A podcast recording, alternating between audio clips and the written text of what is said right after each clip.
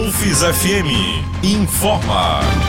O que é notícia em Sergipe, no Brasil e no mundo? Boa noite, está no ar mais uma edição do UFIS FM Informa.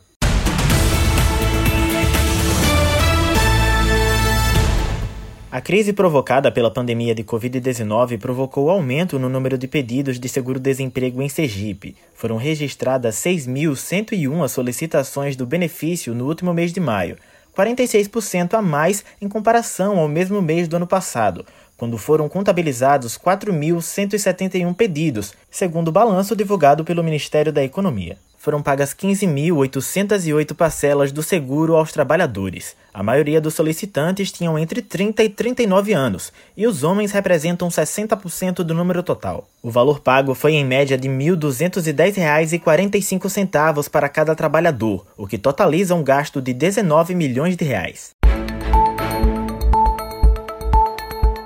Previsão do tempo.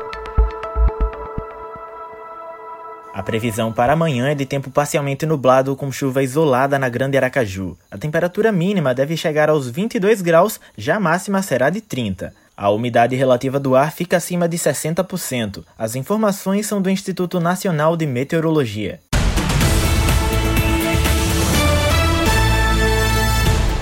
Mais de 200 casos de dengue foram confirmados este ano em Sergipe. Ouça mais informações com João Vitor Moura. Foram registrados 218 casos de dengue em Sergipe entre o dia 29 de dezembro do ano passado até 6 de junho deste ano. Neste período, não houve registro de mortes por causa da doença. A informação foi divulgada hoje pela Secretaria de Estado da Saúde. De acordo com a gerente de endemias da Secretaria, Sidney Sá, Adultos de 20 a 39 anos e crianças de 5 a 9 anos de idade foram os grupos etários mais acometidos dentro dos casos confirmados da doença, 38,1% e 13,8%, respectivamente. Os 218 casos confirmados estão distribuídos em 37 dos 75 municípios sergipanos, o que corresponde a 49,3% do total. A capital sergipana lidera com 43 ocorrências da doença. Em relação à chikungunya, até a 23ª semana epidemiológica de 2020, que foi de 29 de dezembro do ano passado até 6 de junho deste ano, foram notificados 193 casos suspeitos da doença em 23 municípios sergipanos. Do total de casos, 84 foram confirmados, 69 descartados e 40 estão em investigação. Nenhum óbito foi registrado. Neste mesmo período, foram notificados 57 casos de Zika, mas até o fechamento do boletim epidemiológico das arboviroses, só houve um caso confirmado sem o registro de óbito pela doença. Com supervisão de Josafa Neto, João Vitor Moura para a Rádio UFES FM.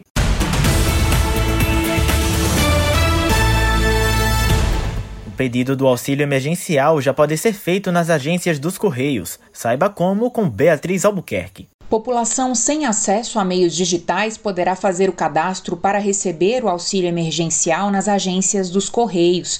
A medida veio após acordo entre o Ministério da Cidadania e a estatal. A partir desta terça-feira, as mais de 6 mil agências dos Correios estão habilitadas a fazer o cadastramento de forma gratuita de quem precisa do benefício. A expectativa é realizar até 27 milhões de atendimentos.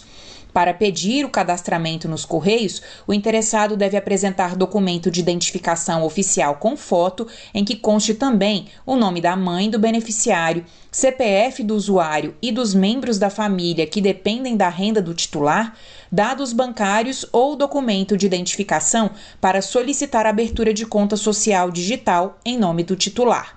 Quem realizar o cadastramento nos Correios poderá consultar o andamento do pedido em qualquer agência da empresa após o prazo de 10 dias para análise. Para a consulta, deverá levar o comprovante do atendimento de cadastro e o CPF.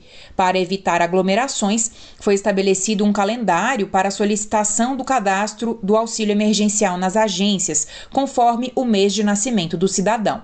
Na segunda-feira serão atendidos os nascidos em janeiro e fevereiro. Na terça-feira, os nascidos em março e abril. Quarta-feira é o dia dos nascidos em maio e junho. Quinta-feira, os aniversariantes de julho, agosto e setembro. E na sexta-feira, os nascidos em outubro, novembro e dezembro. Da Rádio Nacional em Brasília, Maíra Heinen.